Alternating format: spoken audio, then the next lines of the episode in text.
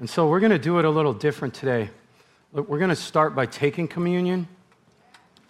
And I just believe in this. This is something I believe in. This is something I believe you should do every day on your own. You can do this every day on your own. The Bible calls you a king, calls you a priest. It doesn't have to be real complicated. And uh, I want to read to you out of this book I've just about worn out. It's called Health and Wholeness Through Holy Communion by Joseph Prince. And really, it's just the word. A lot of times we get people from the uh, denominations that are visiting or they join. And uh, there's just a lot of wrong teaching when it comes to communion. And uh, 1 Corinthians 11, 27 through 29, based on this scripture right here. Wherefore, whosoever shall eat this bread and drink of this cup of the Lord unworthily shall be guilty of the body and the blood of the Lord. Let a man examine himself, so let him eat of that bread and drink of that cup. For he that eateth unworthily and drinketh unworthily eateth and drinketh damnation to himself, not discerning the Lord's body is the key words there. The word unworthy, it makes people scared to take communion. You've heard in some churches, I, I didn't take communion, I, I had this going on or that going on. That's an adverb. That means it modifies the verb. The word unworthy, or unworthily describes the action of eating and drinking. It's not describing the person who's eating and drinking. It's not talking about you being unworthy. So Paul is not saying if you are an unworthy person, don't take communion. Eh, all of us who take communion are unworthy and only made worthy by the blood of Jesus. The Bible says anything not done out of faith in Romans is a sin. That means doubt is a sin, fear is a sin. You eat two Chipotle burritos and you're full. And then you eat the bag of chips with the large guac. That's gluttony. That's a sin. It says it. Even going 10 miles an hour over the speed limit. According to Deuteronomy, you're breaking the laws of the land. That's a sin. You could go on and on and on. I'm telling you, we all, that's why we need the grace of God. That's why our covenant is a covenant of mercy. Why did he die then? Why did, why, what's the point of dying if we're still under the law? We're not under the law. Jesus' death qualifies us to take communion. Paul was not saying that, that, that we should not partake of communion if we are an unworthy person. He was saying we should not un- partake it in an unworthy manner. All right? If you fail to discern or understand the significance of the Lord's body, that's when you're eating and drinking in an unworthy manner. Could we put that picture of the sculpture up? The Corinthians partook unworthily because they did not recognize that the broken body of the Lord was meant to bring them health and wholeness. And so they, they treated Holy Communion as a ritual, as a tradition. And, and so it says what they were doing, 1 Corinthians 11, 20 through 22, it says why they were taking unwor- partaking unworthily. Therefore, when you come together in one place, it's not to eat the Lord's Supper, for in eating, each one is it, it is not to eat the Lord's Supper, not like a dinner. For in eating, each one takes his own supper ahead of the others. One is hungry, another is drunk. That, that they were using communion as dinner. They were guzzling the wine, right? And getting drunk at communion. He says, What?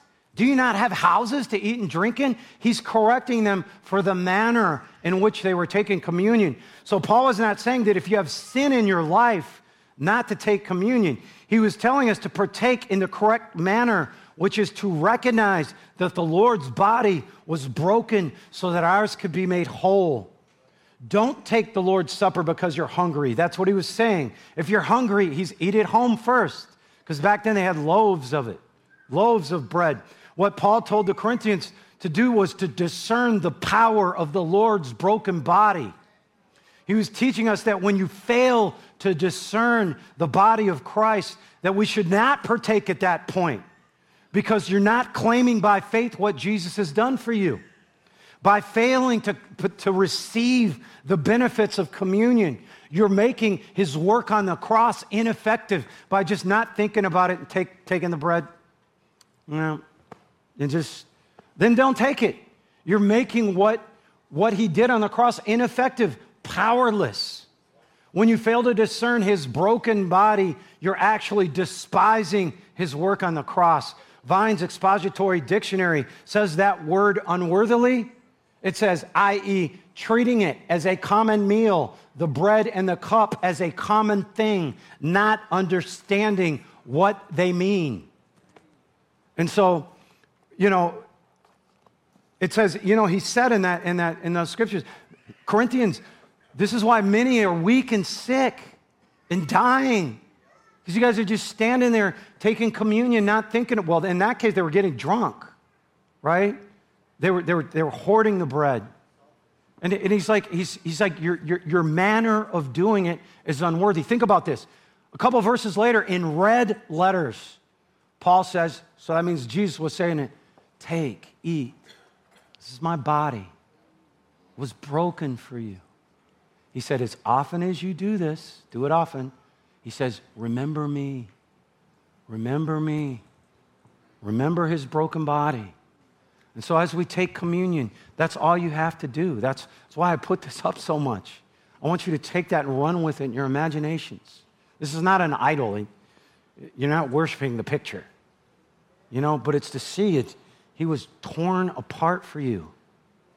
It's where you get your healing, it's communing with Him. Oftentimes, when I take it, I see it, I see the blood of Jesus running over the part of my body I'm believing for, the part of my body that, that, that, that maybe I feel like is, something's wrong with, or I just let the Holy Spirit run with it. Okay, so you ready? You guys ready? You can do, just make yourself comfortable. Take it how you want. If you want to stand, you can stand. The main thing is understand what he did it for. What he did it for. He called this children's bread, he called it healing. He took the bread and he broke it. He said, Take, eat. This is my body. It was broken for you. As often as you do this, do this in remembrance of me. We do. We remember you, Jesus. We remember you. We remember what you did.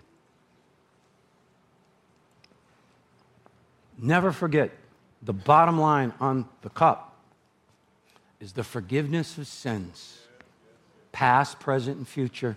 It says, as he hung on that cross, he became every sin.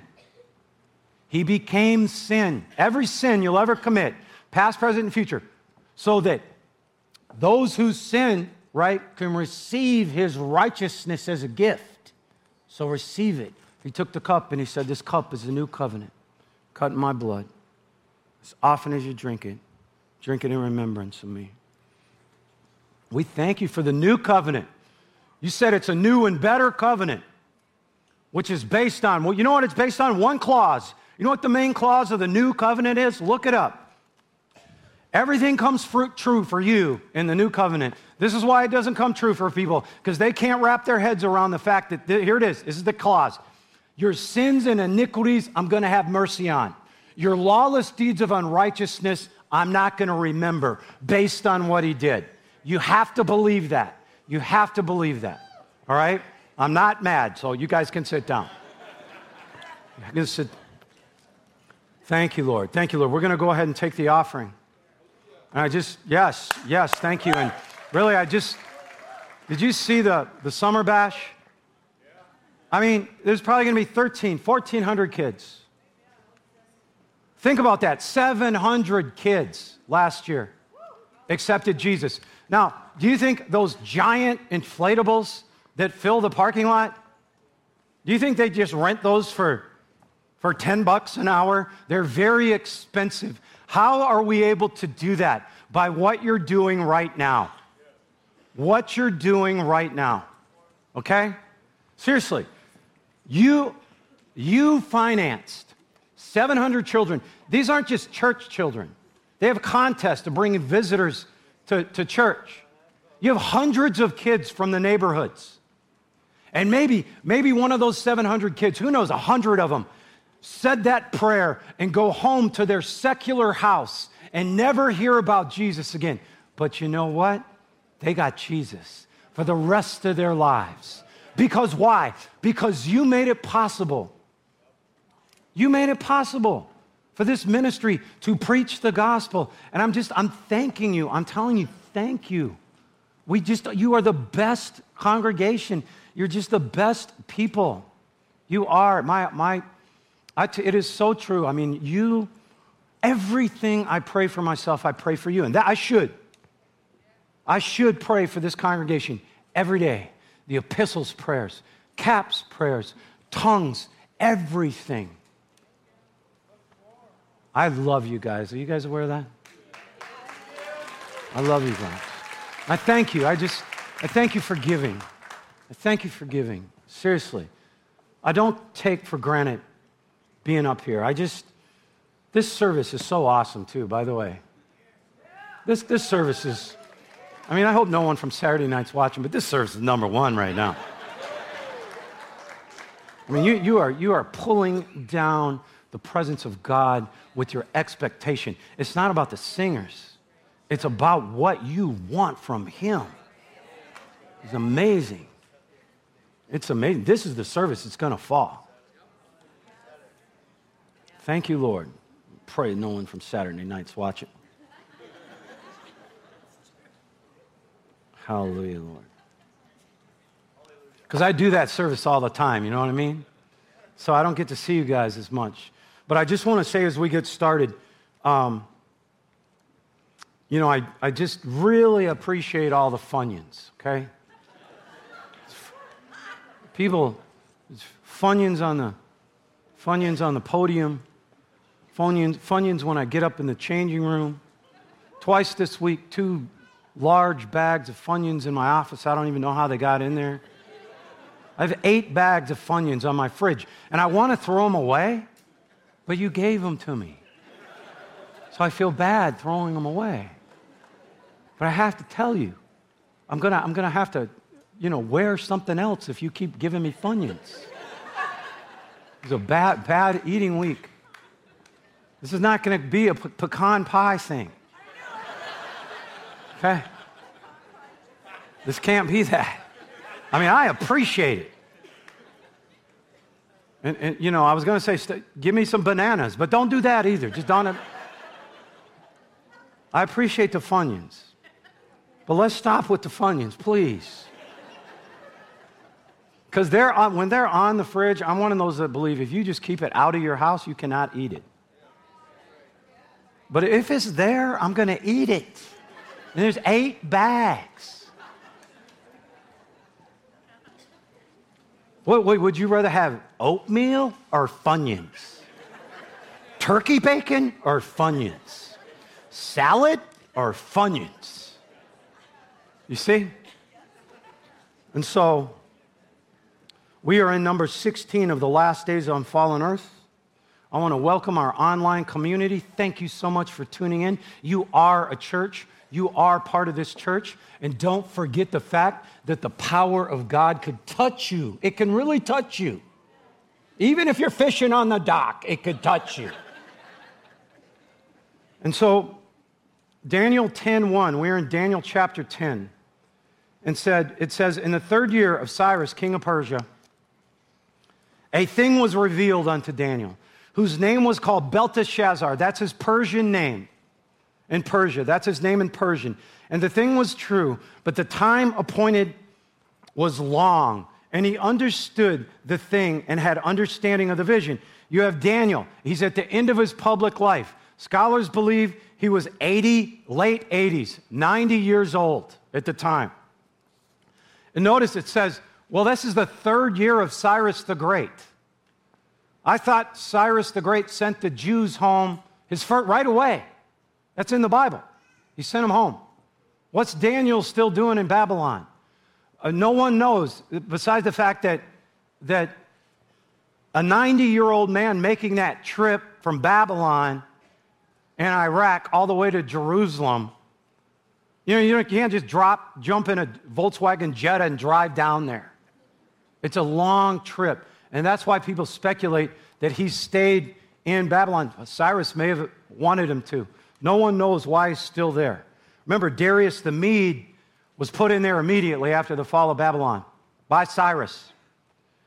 And he didn't live very long. That, that, we've, we've gone over this in past sermons. And so, really, you could say this, this chapter is a prelude or an opening to the final vision of the book of Daniel. Did I read verse 1 yet? Okay, that the time appointed in the Hebrew in verse 1 means long warfare. Right? In the Hebrew. Verse 2 and 3. In those days, I, Daniel, was mourning three full weeks. He had no pleasant bread, came, nor, came flesh, nor wine in my mouth, neither did he anoint himself with oil. And so he had no pleasant bread. So he's only eating unpleasant bread. He was eating, he was eating vegetables, oats, and water. Kind of like in the first chapter, we have him eating those things.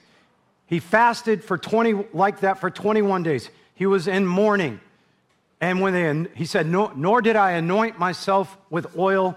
What that refers to is that back then it was very common um, to, they would rub oil into their bodies for hygiene and body odor. So he went 21 days. So if Daniel did it, so what I'm going to do is I'm going to start a 21 day no bath or shower fast. So next week will be day seven. I'll, I'll let you know how it's going. Verse 4 In the four and twentieth day of the first month, I, as I was by the side of the great river, which is Hiddekel, the companion Bible says that is the Tigris River out there in the Middle East. Verse 5 I lifted up my eyes and looked, and behold, a certain man. Now, a lot of this sounds real familiar from John's vision of Jesus in Revelation, but it's not Jesus. Certain man clothed in linen, whose loins were girded with fine gold of Uphaz, his body also like the beryl, and his face as the appearance of lightning, his eyes as lamps of fire, his arms and his feet like in color to polished brass, and the voice of his words like the voice of a multitude. And you'll see that this is not Jesus. This is not Jesus because this is an angel, all right? And people think it might be Gabriel, but notice that he always, earlier when he runs into Gabriel, he says Gabriel by name in this book. Last chapter, named Gabriel. He doesn't name him here. But it can't be Jesus. And you'll understand why this can't be Jesus, okay, as we, as we go in here. But people do believe it's Jesus. I don't believe it's Gabriel, and I don't believe it's Jesus. And I'll, I'll let you know as we go why. Um, but it is a high ranking angel in the angelic structure. If it was Gabriel, he would have mentioned him by name, I believe, for starters. All right? But you've got Daniel in a partial fast, 21 days in deep prayer. Here we have an angel, a high ranking angel, shows up with the message. Let's see what he says. Verse 7 I, Daniel, alone saw the vision, for the men that were with me saw not the vision. So there were men with him but a great quaking fell on them. So they fled to hide, right? So the presence of God was so strong, it scared them and they ran away. I promise, if you start shaking, I won't run away. We're looking for it. It was so strong.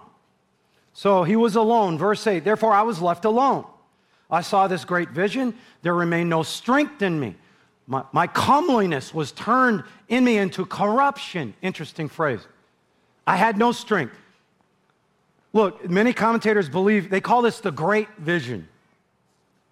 And they believe this is all one vision, all through uh, 11 and 12, chapters 11 and 12. Same vision, right? My comeliness was turned within me unto corruption is saying he lost all awareness of his holiness in the presence of this being, this, this being straight out of heaven. He's really saying that his own righteousness next to this heavenly being felt corrupt, as pure as Daniel was. Remember, the Bible doesn't have one negative thing to say about Daniel. Daniel or Joseph. Not one negative thing. The whole situation with this angel basically made him feel spiritually and physically inadequate. Verse 9, yet heard I the voice of his words, and when I heard the voice of his words, I, he went into a deep sleep on his face, and my face toward the ground. So, here, listen to this. Same word, deep sleep, as you see when, at, when God put Adam to sleep and, and he made Eve. He put Adam into deep, same Hebrew word. Same Hebrew word when, as when he put Abraham to, to sleep. Remember, he walked his covenant. God walked that covenant through the parts of that animal. Abraham, we're children of Abraham. Abraham did nothing for that covenant, he fell asleep. Right? And so, Abraham was a friend of God. One characteristic of Abraham being called a friend of God. If you study Abraham, God told him everything he was going to do before he did it. He said, I'm going to do this, and then he would do that. You're going to do this because this is going to happen. I'm going to destroy Sodom and Gomorrah, right? Even let Abraham in on the decision making in the intercession part.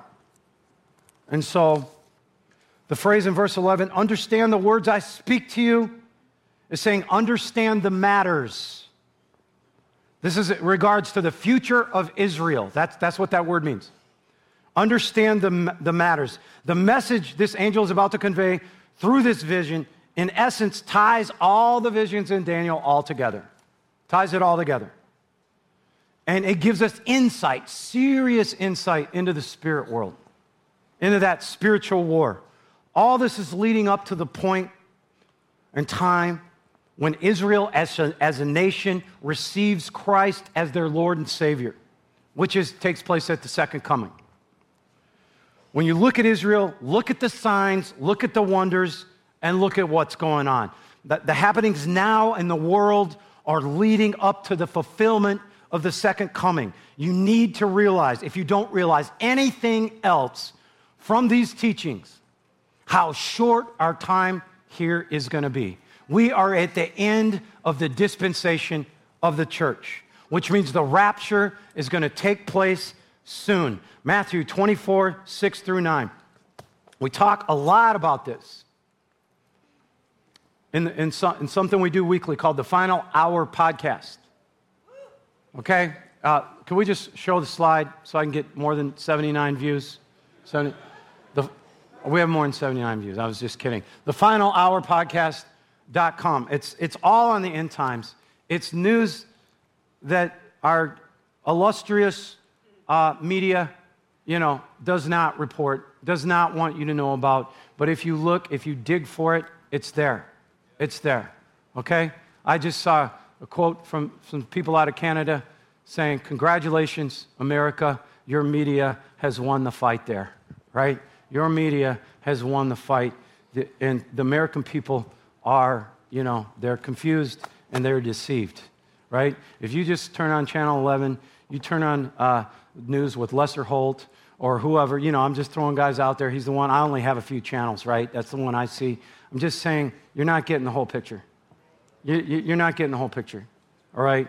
There is an agenda there. Matthew 24, 6 through 9. You will hear of wars, rumors of wars. See that you are not frightened or troubled, for this must take place, but the end is not yet. For nation will rise against nation, kingdom against kingdom. There will be famines and earthquakes in place after place. All this is but the beginning, the early pains of the birth pangs. Of the birth pangs. Right? So we're talking about this is where we are, the earth and, and, and, and birth pains is where we are. And they will hand you over to suffer affliction and tribulation and put to death, put you to death. You will be hated by all the nations for my name's sake. So obviously, you have in verse 9, they will hand you over. This is the Jewish people in the tribulation to suffer affliction and tribulation. But you can just include all the people that miss the rapture. and refuse the mark of the beast. I just say that. I just know in my heart. It, it, this has to be said. If you missed it, now I don't know how many are going. No one knows. Is it a billion? Is it half a, is it half a billion? Is it, there's, uh, no one knows at what point, but I'm just saying, I tend to think if you believe that Jesus died and was raised again, you're going. What, why? That, that, that's what the Bible says you have to believe to go to heaven. You have to believe he died and rose again. But there will be evangelists during the tribulation. There will be millions that understand it's true. It's true. And they understand I am not getting that technology put in me. I don't care if it makes me Batman. I am not getting the mark of the beast.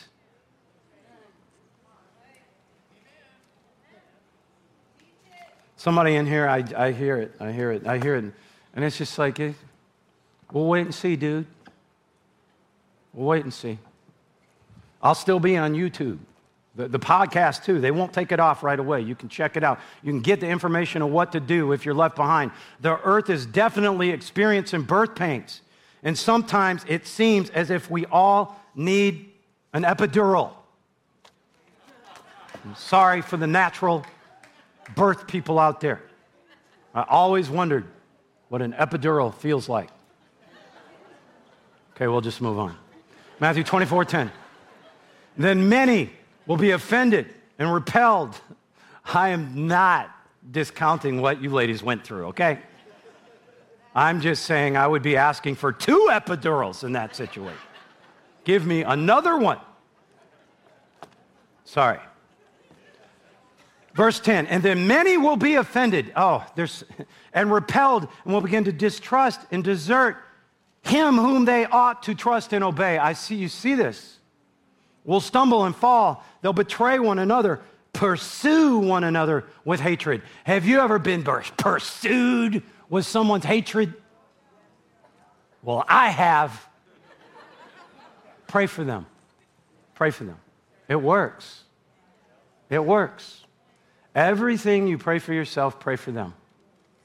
Okay? Whole nother sermon. It works.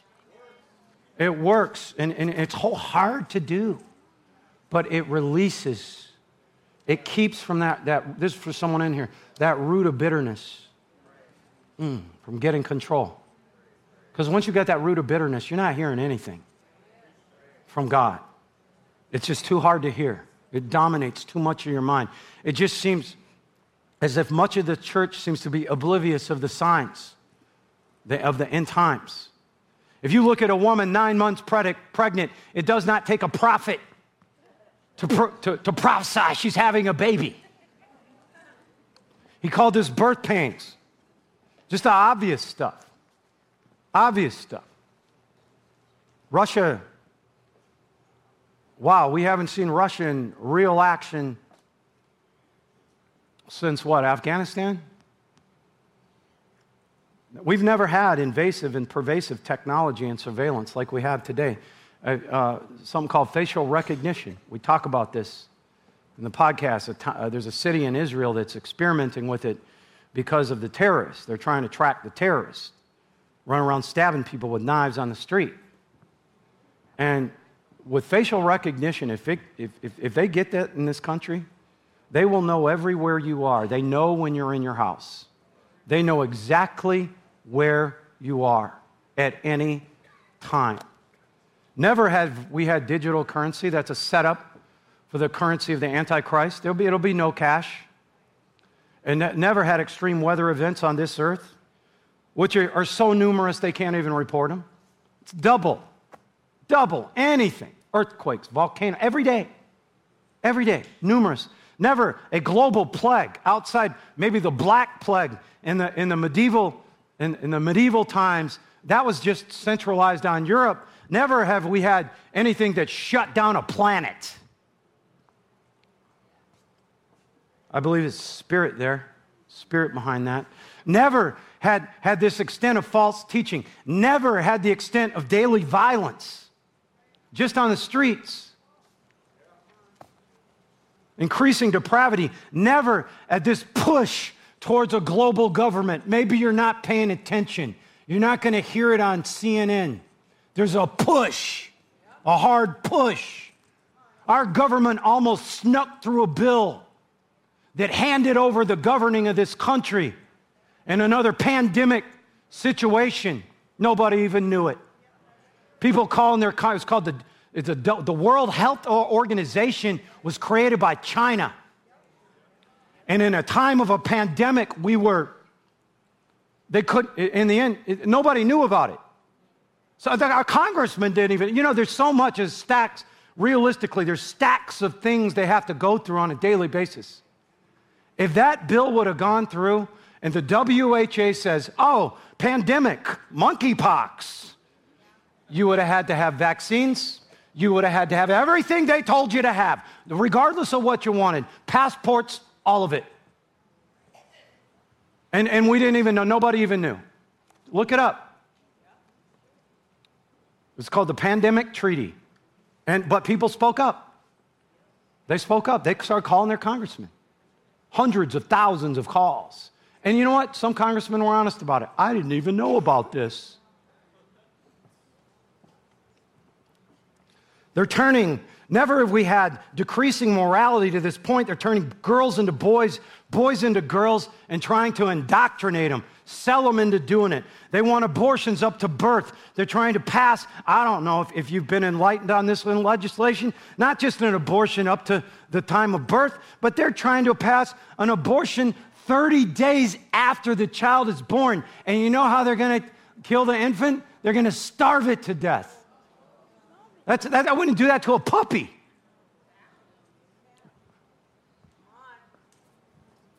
Never have we seen this. This in this position. We got an article on Fox News, you can look it up. It says that Satanists say it's their right to do an abortion because it's a type of sacrifice. I can ima- just imagine what that looks like. Never seen in the world that right now compared a, a church decreased attendance rate. Never. The purposeful eh, decline and destruction of the United States. Purposeful. And the rise of China. Never seen this. It's not just, this series is not just about neat history facts. Alexander the Great and the Persians and Babylonians and cool pictures of demons. It's, it's, it's try to, we're at the end. This is why so many Bible teachers, scholars, commentators believe we're going to witness the following. 1 Thessalonians 4:16. For the Lord himself shall descend from heaven with a shout, with the voice of the archangel, and with the trump of God, and the dead in Christ shall rise first. Then we which are alive and remain, that's you, shall be caught up together. And I believe it's all going to be together with them in the clouds to meet the Lord in the air, and so shall we ever be with the Lord. Next verse, that's why you need to keep your uh, comfort one another with this. When? When you see the signs. That's why you have to watch the signs. When the rapture occurs, there will be people left behind who are completely caught off guard. They didn't expect it at all. They weren't paying attention. They didn't believe this. There's people in here saying, Is this far out? I know it, I can feel it. Okay, you're not here by accident, whoever that is.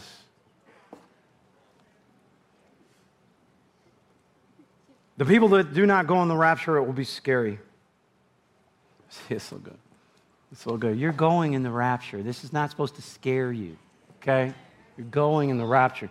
What we're seeing on the earth today is what Jesus calls in Matthew 24 birth pains. I urge you to press in, press toward the mark, and be still and know that He's God. Remember that we're going to be the only ones that when we live uh, until the rapture comes that never experience death. Never experience death. Uh, uh you, I just want to, if you're, if you're not convinced, the Bible is all this. Talks about all what I'm about to tell you, more signs. Well, this isn't even a biblical sign. In a series of 112 cryptic Latin phrases the Irish saint Malachy, not, not Malarkey, Malachy, M A L A C H Y. Google him. It's right out, this is the truth. prophesies the Roman Catholic popes. His prophecy was prophesying all the popes. This was in 1139, 10 centuries ago. All their names down the line, every single pope, he got them right. Every single pope. But you know what he says? The pope after Benedict will be the last pope ever. Got news for you. That's our pope. That, that, that, that's, our, that's, the, that's our pope. Basically, he's saying, we're on our last pope. Why would you believe this guy? Because in 1139, he predicted all the names, every name. How could you possibly know that? No one even realized anything about this prophecy until 1590. The fact that he's got the name of every pope right is impossible in itself. And That's not even a biblical sign. Look at the, just the skies in the heavens. Just looking at the Bethlehem star, that's Jupiter, Regulus, and Venus coming together at the birth of Jesus. The constellation was Virgo. They call that the Bethlehem star. The only time it's ever appeared is at the birth of Jesus. What a coincidence. The Bethlehem star was back in 2017. You have blood red moons on Passover and tabernacles. Four blood red moons in a row.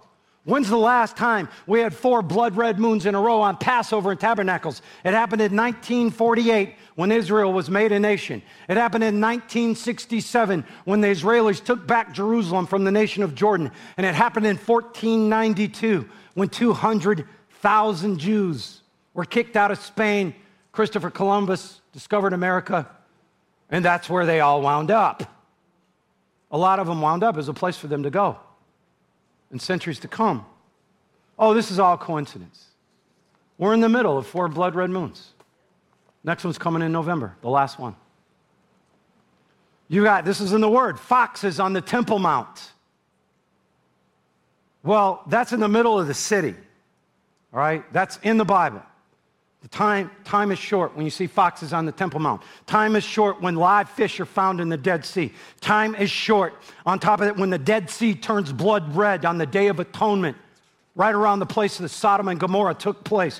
We've suddenly, in the last few years now, got 172 different species of predatory birds showing up in Israel. Many of them have never been seen before. What's that for? God commands the birds. Ezekiel 38, Armageddon. It's too much to clean up. Come on down, birds. You have a feast. They're there. They're there. They've been coming there for three or four years. You've got, what a coincidence, Russia with all its allies in place for that Ezekiel 38 war. Ezekiel prophesied who would be with Russia? Iran, Turkey, every single one of them. What a coincidence. South Africa, a few weeks ago, had a plague of locusts on Passover. The fertility of the land of Israel is amazing. That's probably one of the reasons Russia's going to go down there. It's for food. Know, we're not even paying attention. The Israelis are bombing Damascus every day. That's not even in the news. Because the Iranians are moving weapons in there. So the Israelis are bombing them. Well, we know they have two Russian bases over there. Russians watched, watched, watched. Last week, they took their first shots at Israeli F 16s. The Russians did. Ethiopian Jews being brought back, Ukrainian Jews being brought back, the Hebrew language being restored. This is all in the Bible. Jerusalem won back from the Arabs in 67, the, the, Israel becoming a nation in 48, all these signs coming together. And remember, Paul said, when you see these things, comfort one another. Because we're going to be out of here. We're going to be up there eating Funyuns and nachos. Not to mention the final harvest with the latter rain. Dropping the power of God. If you think this morning is all, that's just a, one drop. Imagine when it rains hard. We'll all just be laying here. We'll let the worship leaders preach, right? All this stuff all this stuff. Uh, I'm not one of those preppers I, I mean, I'm not. I, I, I mean, I've got some food, right? But, but, you know, they're already telling you rolling blackouts this summer, if you really listen carefully. Uh, the railroads, and we've been saying this on the podcast for months, since February. Russia's the biggest supplier of fertilizer in the world. The railroads are refusing to ship, they're, they're shipping fertilizer in minute, minute uh, amounts. All right? Why? They're shipping grain for animals to eat in minute amounts. Why? Why? Why, why are they doing this? Right? Bill Gates and China are the biggest farmland owners in the U.S. Bill Gates in China, you think they're growing anything? Okay? And I was uh, we were wondering about the railroads. So we, look, we were looking up who's controlling this with the railroads? World Economic Forum people. People with the World Economic Forum. Those are the people pushing for a one world government. Philippians 3:10. So what do we do with all this? What do we do? Philippians, my determined purpose is that I may know him. That I may progressively become more deeply and intimately acquainted with him perceiving and recognizing and understanding the wonders of his person more strongly and more clearly.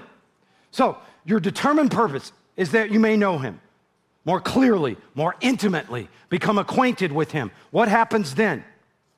Then you become you know the power of the resurrection.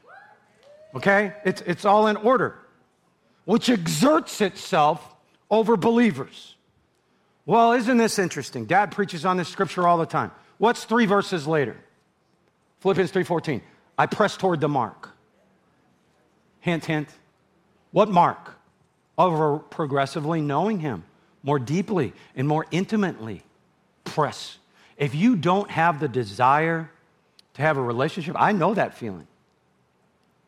You know, on Mondays after this, I don't want to do anything. I feel like, all right. No, you, you ask for the desire. Give me the desire. If you, I promise you, it won't take you two weeks. If you ask God in the name of Jesus, give me a desire to be your best friend, and you ask that every day, you will soon find yourself reaching out with him to him. What are we pressing for? For the relationship realizing that everything comes through the death, burial, and resurrection of Jesus Christ. Now, remember this all these messages. Uh, we, we have millions of Christians around the world. They love the Lord and they really, really desire to have a close relationship with Him, but they're held captive by the devil because they do not understand the prescribed order of victory God has given us, which is the cross. Can we put the sculpture up just Put it up for one minute.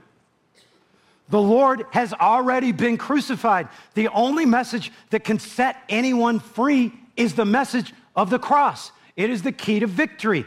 A Christian has to understand everything he gets from God is through this. Jesus is the source, his death, burial, and resurrection is the means. Satan does everything within his power to keep a Christian not focused on this. That's the last thing he wants on your mind. The devil wants it, to, he does not want you thinking about that. This is why when you commune with him, when you take communion, that's why you, you, that's where you get your authority. That's where you get your peace. That's where you get your healing. Comes through the means of the cross through Jesus Christ as the source. So these, these end time messages, that's great. You, but, but I know people on end times, and that's what their faith's in. The faith is in Jesus. And, and where, what, what he did for us. I believe this is the only type of faith God will recognize is a faith exclusively on Jesus through the means of what he did at the cross. This is what we need to be focused on as the church age comes to an end. Do we need to watch the signs? Absolutely. So we wind up not, not under the, the World Health Organization. So we don't have China running our country when they want to call it a pandemic. The Constitution's out the window in a treaty like that. Are you aware of that? Are you aware of that? That's what that vote was going to be. The pandemic, con, con, con, and if, if you're under a treaty like that with 194 other countries, and the WHO wants to say, pandemic, monkeypox, right? Congress, Congress has no say, the president has no say. World Health Organization is now running your life. And that's how close we were. That was two Sundays ago. Pay attention to what's going on. Paul actually says the object of our faith has to ever to be Christ and Christ crucified.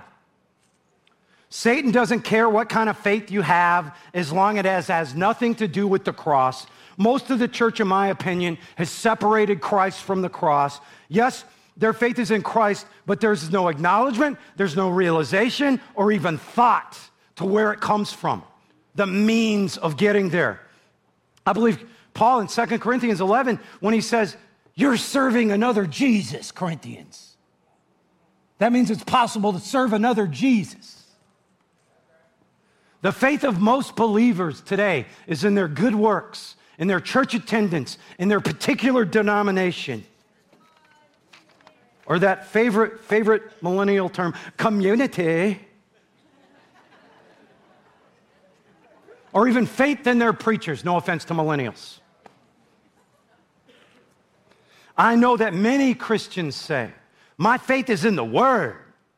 And that's all great, as long as they understand that the Word of God is actually everything leading up to what? Jesus dying on the cross. That's the gospel. That is the gospel. And if one's faith is truly in the Word, they'll understand that.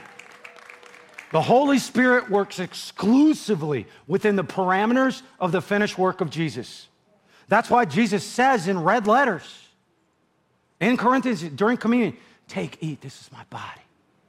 Just picture him breaking that bread for you, real bread, not Funyuns. Take, eat, this is my body. It's broken for you, Jim. Puts it in my mouth. Often as you do this, it was truly broken for you. Daniel 10 12. Then he said to me, This is the angel talking to Daniel, Fear not.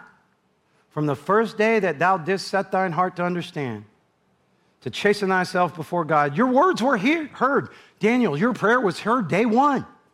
So he said. And I'm come for those words. So what happened? This is 21 days later. Verse 13, but the prince of the kingdom of Persia was, withstood me one and twenty days. And lo, Michael, one of the chief princes, came to help me. And I remained there with the kings of Persia. So this angel, I, I don't think if it was Gabriel, he's a, he's a peer of Michael's. It almost sounds like this, this angel is talking up to, to Michael, right? But he needed help. So they send Michael. And it was a 21 day fight to get this message from God back down to Daniel. The prince of the kingdom, the prince of the king of Persia withstood the angel 21 days. It's talking about a supernatural prince behind the power of the kingdom of Persia. I believe it's this guy. Can we show the sculpture? It's not Yogi Bear there. I believe that's the prince of the kingdom of the that's the prince of the of the, behind the power of the kingdom of Persia. Because remember, Daniel had the vision. This guy showed up a couple times, and he always symbolized Persia. Daniel's dreams. And so I stood, this guy was stood, the bear was stood, I believe it's the bear. Was, remember, they can take different, uh, just like an angel can be a man, okay? So the prince of the kingdom of Persia is trying to prevent this angel. A lot of scholars believe that, that it's the same angel, the bear, as it was that, that helped Alexander conquer the world. And no, that's the leopard. Sorry, I tipped my hand there. I was going to quiz you. This, was, this, this bear represents Persia. In other words, he's controlling the Persian government. Okay? And it's a message from God of these visions. You'll see in 11 and 12 what the angel is telling him here that a demonic host withstood this angel, a high ranking angel. That particular high ranking angel could not overcome this demonic host called the prince of the kingdom of Persia. In the second half of the verse, you got Michael, one of the chief princes, came to help him. This is what makes me think it wasn't Gabriel. And that angel, the messenger, you'll see, was, was having to fight also. He was having to fight. And so, and angels are such an interesting thing, aren't they? It's one of his names, God of the angel armies. Just some more information on verse 13. The prince of the kingdom of Persia that withstands this angel for 21 days is referring to the fallen angel appointed by Satan to control the Persian government. This scripture is revealing that Satan places high ranking fallen angels of his over nations. Okay? That's a real reality. If you could see everything that went on in the spirit, you would see that. God also has angelic agents in opposition to them. This is why you pray. You can affect these things. And we know, look, Hebrews 10 14. Are they not all ministering spirits? That's angels. Sent forth to what? Minister. That means to assist. To us.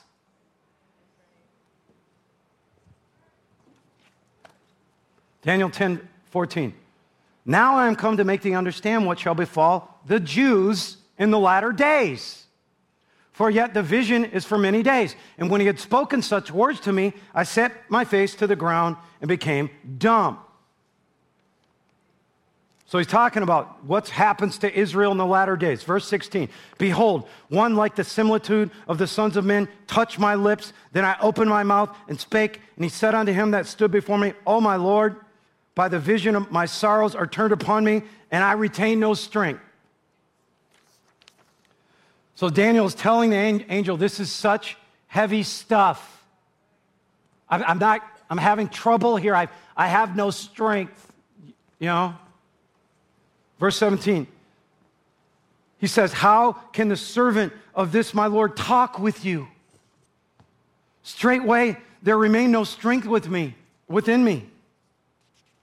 He says this, how can I, I, What he's saying is, he's saying, I don't have enough strength to even carry on a conversation. So what does he do? Verse 18. He came again, touched me like one, the appearance of a man, strengthened me. He gave him a command. He says, verse, verse 19, be strong. Yes, be strong. It's almost like he's laying hands on him, commanding him to be strong. Verse 20, then he spoke Knowest thou wherefore I come unto thee? And now I will return. What's he going to return and do? To fight again with the prince of Persia. This is wild. He says, Why? Lo, so the prince of Greece can come. The prince of Greece. Who's that that represents the prince of Greece? I gave it away a few minutes ago. Anyone? Anyone? Anyone? Can we put, who said that? Oh, okay. Can we put that? This is the prince of Greece that have been in prior. If you haven't seen the movie Ferris Bueller's Day Off, you wouldn't get what I was doing there. But, but that's, but, but listen to this now. He says, I, I, I've got to go back and help Michael continue this fight with the bear, the guy that is pulling the strings on Persia, so that this other guy can come in. Because it's all part of the plan. For what? To get to Jesus. Greece had to win. If Greece did not win, we'd be in a whole different world. Okay? And so, verse 20. So he's, I will show thee that which is noted in the scripture of truth. There is none that holdeth with me in these things, but Michael your prince. So you've got the leopard. Think about this. This is interesting. Many scholars believe this is the very demon that helped Alexander conquer the world. That leopard. But this is interesting because the Grecian Empire was still 200 years away. And that fight, that spiritual fight, was already starting. Isn't that interesting? And so we know why the principality in charge of Persia was trying to stop it. The message. Because his time was limited. Now, I get this question a lot when we, so many questions on this chapter since I've been teaching on Daniel. Um, a guy that views the Final Hour podcast. Um, and also, he wrote in, contacted us, and also three people on the couch asked this question. Here's what he says Jeffrey writes in Daniel's important prayer was blocked by the occupiers of evil principalities above him. The angel responsible for the delivery of the message to God was thwarted. The archangel had to intervene and get Daniel's prayer delivered. His prayer made it. It was the message back to him that, that, the, that, the, that the demon was trying to stop, right? As a result, God's answer was delayed to Daniel for three weeks. With that depiction in mind, are our prayers getting through to God? How do we know if they are? Wouldn't the evil principalities' day be even stronger as Satan strengthens his game? So I'm just going to answer that quick. That's not going on right now. That day's over. Why? Number one, Hebrews 8 6. This is talking about Jesus. But now, now, faith, but now he hath he obtained, Jesus, a more excellent ministry, by which much more he is a mediator of a better covenant. You have a better covenant, all right, which was established upon, you have better promises. For if the first co- covenant had been faultless, what does that mean? It had fault. People get mad when I say this. I'm just reading the Bible. The first covenant had to have fault. God did it on purpose. Why does it have fault? Because all the pressure is on man. Man has to obey every one of those rules. He breaks one of those laws, one of those hundreds of laws, he breaks them all. God did that to show us we have to have Jesus. So I'm not bashing on the old covenant. It's holy, but it's, it, man can never attain it. Man can never attain it. It even says in verse 8, for finding fault with them. What's them? Finding fault with all those commandments, knowing that man cannot live up to that. He gave you a better covenant. That's number one. Daniel's under a, a, a, much different covenant. Number two, Daniel didn't have the Holy Spirit living inside of him. How is the devil going to stop your prayers or you getting answers when you have got God on the inside of you?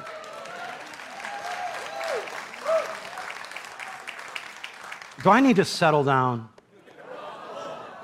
I feel people are annoyed. You know, that, that new covenant, I've done like 10 sermons on the new covenant. I, we don't have. It's Hebrews 8, 10 through 12. Read it. Re, and then God repeats himself. Hebrews 10, 16 through 18. It's to Christians. You know what ends with? There's only one thing you got to believe. It's called the covenant of I wills. You know, the Ten Commandments, thou shalt, thou shalt, thou, it's all on you. It's all on you. The new covenant, I will, I will, I will, I will, I will. And there's one catchphrase at the end, one clause, because. For means because. Your sins and iniquities I'm going to have mercy on.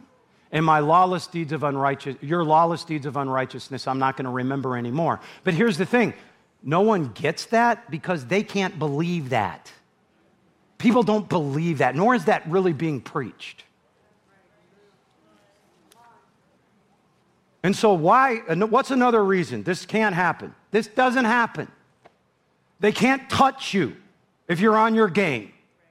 All right, Ephesians 6, 10 through 12. It's almost like the, the old story of you have to invite the vampire in the door. He can't come in the door till you invite him in.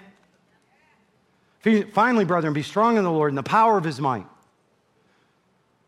Oh, how do we do that? The whole, you have to have the, all the armor.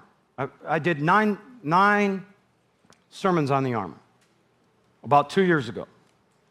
Why? Why do you need all the armor? To stand against the devil. But why? Why? Because, you, verse 12, you don't wrestle against flesh and blood. It's not in the physical. Just like the bear and the leopard and the angels, it's all in the spirit, right? And you have control. No one believes that. For we wrestle not against flesh and blood. There it is principalities, powers, rulers of the darkness of this world, spiritual wickedness in high places. That's ranks of demons, with the highest being spiritual wickedness in high place. Prince of the kingdom of Persia, spiritual wickedness in high place. Okay? Verse 13, wherefore take unto you the whole armor that you may be able to withstand when it gets evil out there. And having done all, i.e., Mac Hammond, continue to stand. If you don't quit, you win. Same thing. It's what it's saying. Obviously, we have defensive armor. But Ephesians 6:17, take the helmet of salvation, the sword of the Spirit. The helmet of salvation is simple. You know, you know how the devil comes in and says, You're not really saved? You might as well go do that anyways. You're not saved. You have to be secure in your salvation. Okay? Helmet of salvation. And so the, the, the, the, sword of the Spirit is a weapon. And how do we know? Hint, hint, Satan tempting Jesus in the wilderness 40 days. Every time, Jesus, scripture, scripture, scripture. He's swinging the sword. Swinging the sword.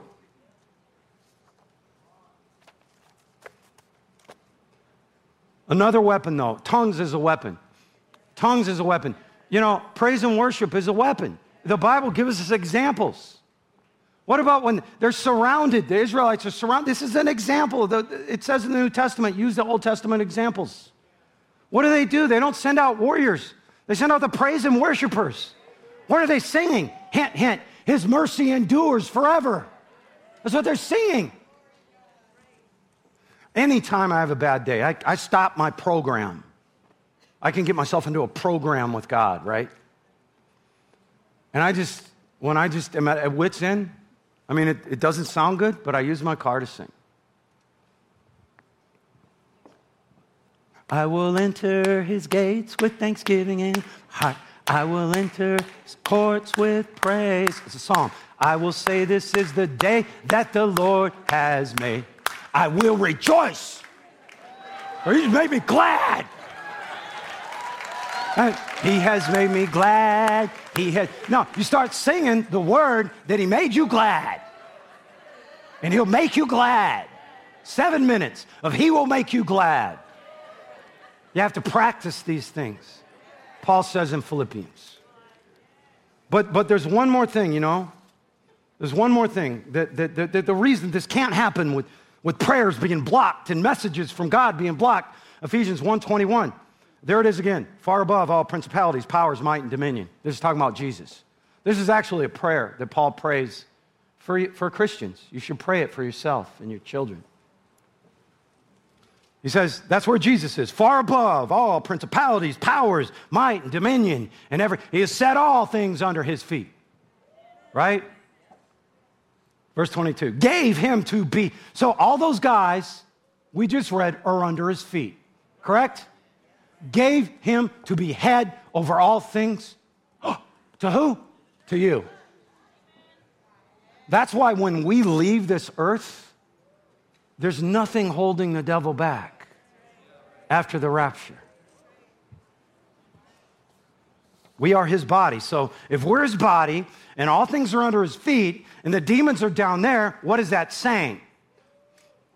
That's saying that Christ is sitting in heavenly places above the, the ranks of demons, and we're part of his body. And just a reminder, you know, Peter cast out demons. We see Paul casting out demons, a strong demon of divination. You know, it's a strong demon of divination when the woman was telling the truth and making money getting it right. But this is about people being possessed, right? This is the ultimate uh, control and, and even J- Jesus, that guy, uh, what's your name? Legion. You know that one? They're begging him. They're begging him, just cast us into the pigs. Right? The works that I did shall you do also. Greater works than these shall you do. Because I go to the Father. And why is that? Because you're part of my body. and they're all under my feet.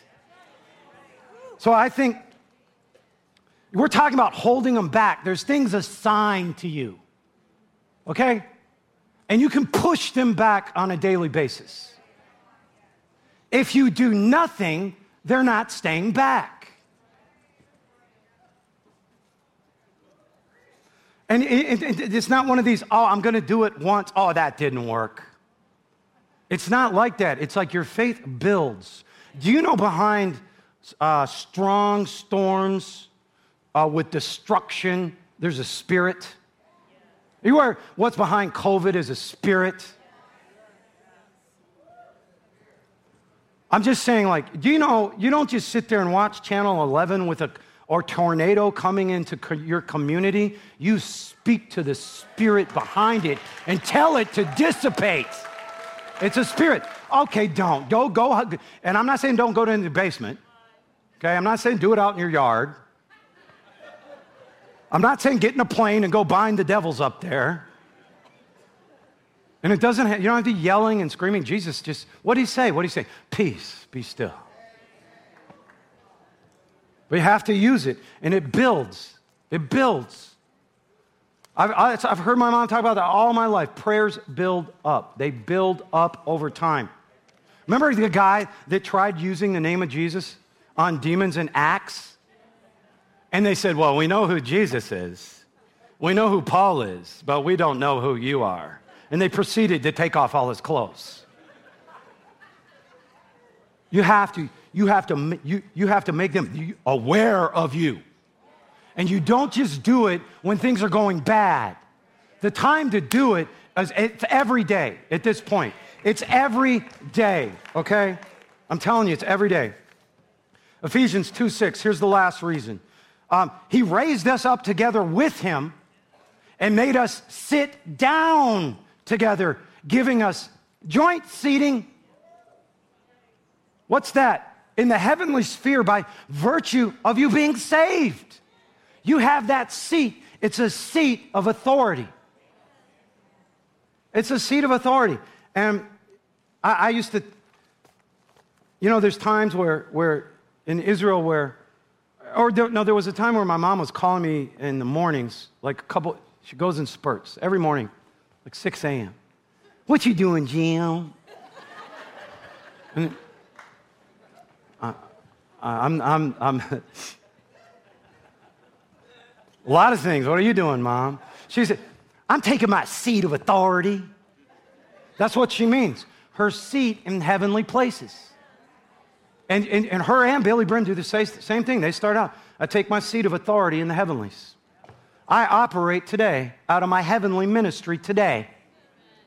And you proceed to take authority using the name of Jesus over the devil. You tell him to get his hands off your kids. The name of Jesus. Areas uh, um, to take authority in the houses, cars, identities, bank accounts. Ever had your identity stolen? Credit cards, bank cards, things coming against your children, accidents. I've seen people get in a terrible accident every four months. Christians, they just you know, well, just got some bad luck. No, that's a demon. And he will kill them. Eventually, he will kill them. After, but once he makes them as miserable as they can be, he's going to kill them then, if they allow it. Injuries. I remember girls that I used to coach step on the court and sprain an ankle every week.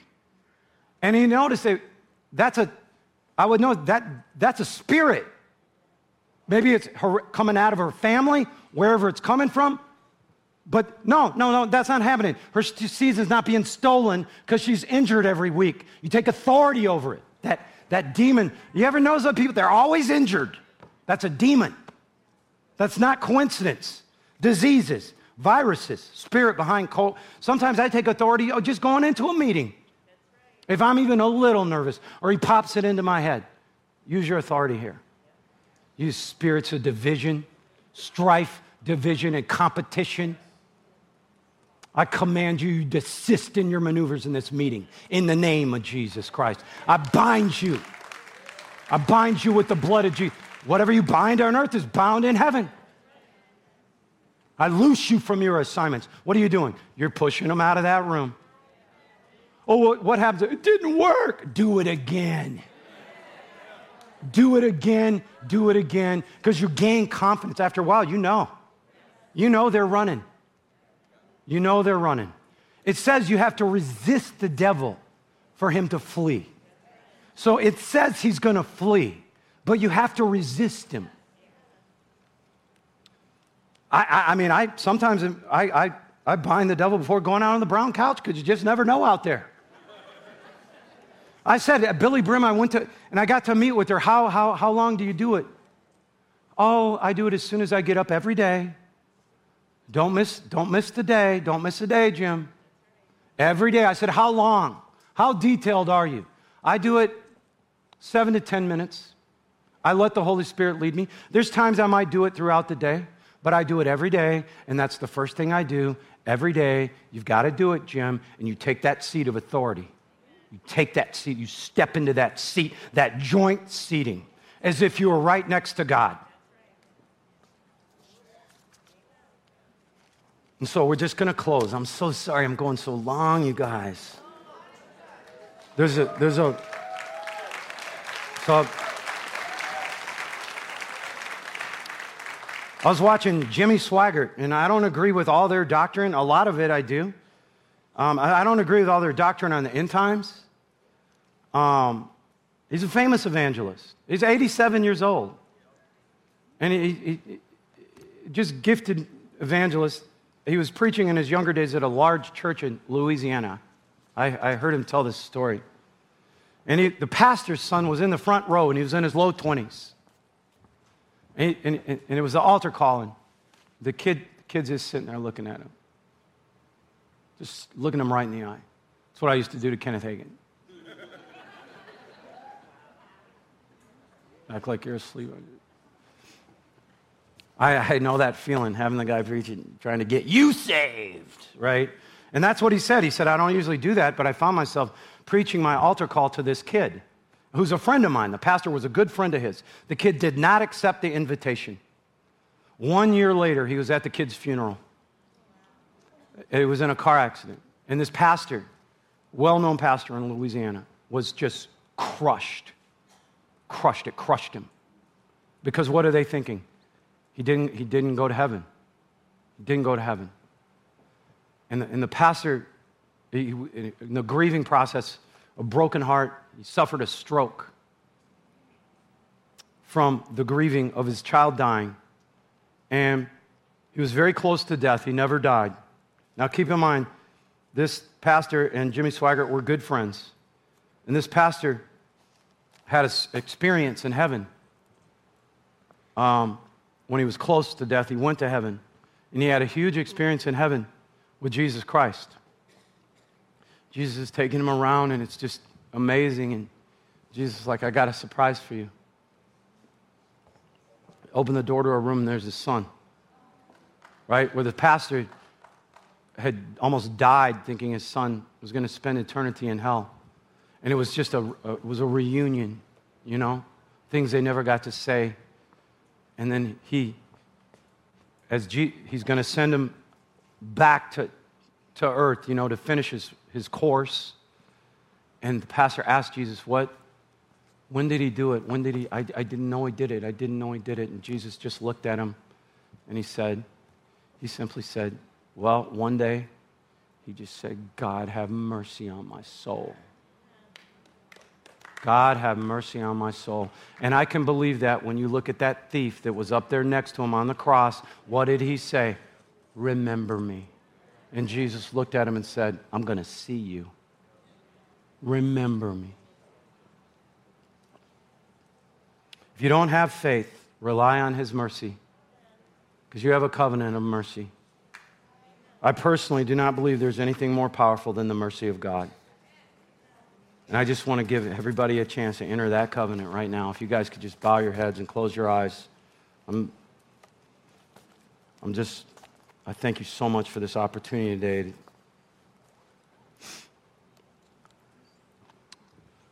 I just, I just want to make sure that, that everyone leaves this place with the opportunity to spend eternity for eternal security. Not only that, but here on this earth, have a real relationship.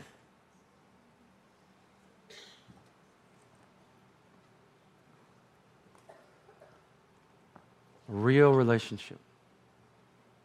I want to make sure that if the rapture came tomorrow or, or, or, or something happened to you, that, that you would spend eternity with fa- the Father in heaven who sent his Son to die for you, died for you. So, with every head bowed and eye closed, all these people in here have done this. I'm just going to, just give me an acknowledgement. We're just going to say a prayer together, everyone together. Raise your hand now if you feel that way. If you feel like, yes, I need, I need to make sure for my eternal security. I just need you to raise your hand now. Raise your hand now. If you feel, okay, I see the hand on the right. Thank you. Just, just let me, I see the hand in the middle, that right in front of me. Thank you so much. Thank you so much. I see that, that third hand uh, uh, to my left, left middle in the back, fourth hand in the balcony. Thank you so much. Thank you so much. Thank you, Father. Anyone else? This is this. See, Jesus went through six hours of hanging on a cross with his bones showing from being scourged so it could be this easy. God, have mercy on my soul. Anybody else? Just let me see your hand. Is there anyone else? We have four people. Oh, I see that hand on the right. Thank you, Lord. I see that. Thank you so much, ma'am. Thank you, Lord. Five. Okay, you can put your hands down. Thank you, Lord. See, you can say, oh, Jim, why don't you have a healing line? With this message, it, a healing line doesn't do any good unless they're going to heaven. People need Jesus in their heart. They need, the Holy, they need their body to be a temple of the Holy Ghost. No matter how long it takes them to get it right. You know, that's why there's baby Christians, right? How could you say that not everyone's going in the rapture when you're going to have baby Christians, right? That, you know, you take an addict that comes in or, or, or just that, that's lived a criminal life. Do you think they're going to change like that? It takes time for your body, for your mind to be transformed, does it not? You don't think His mercy is going to extend? So let's just say this prayer together if we could now, so we, right before we close here. God, have mercy on my soul. Dear God in heaven, I believe Jesus as your son. I believe he died for my sins and was raised from the dead three days later. I ask you, Jesus, to come into my heart, to be my Savior, and be my Lord. Thank you for saving me now. Amen. Amen. Amen.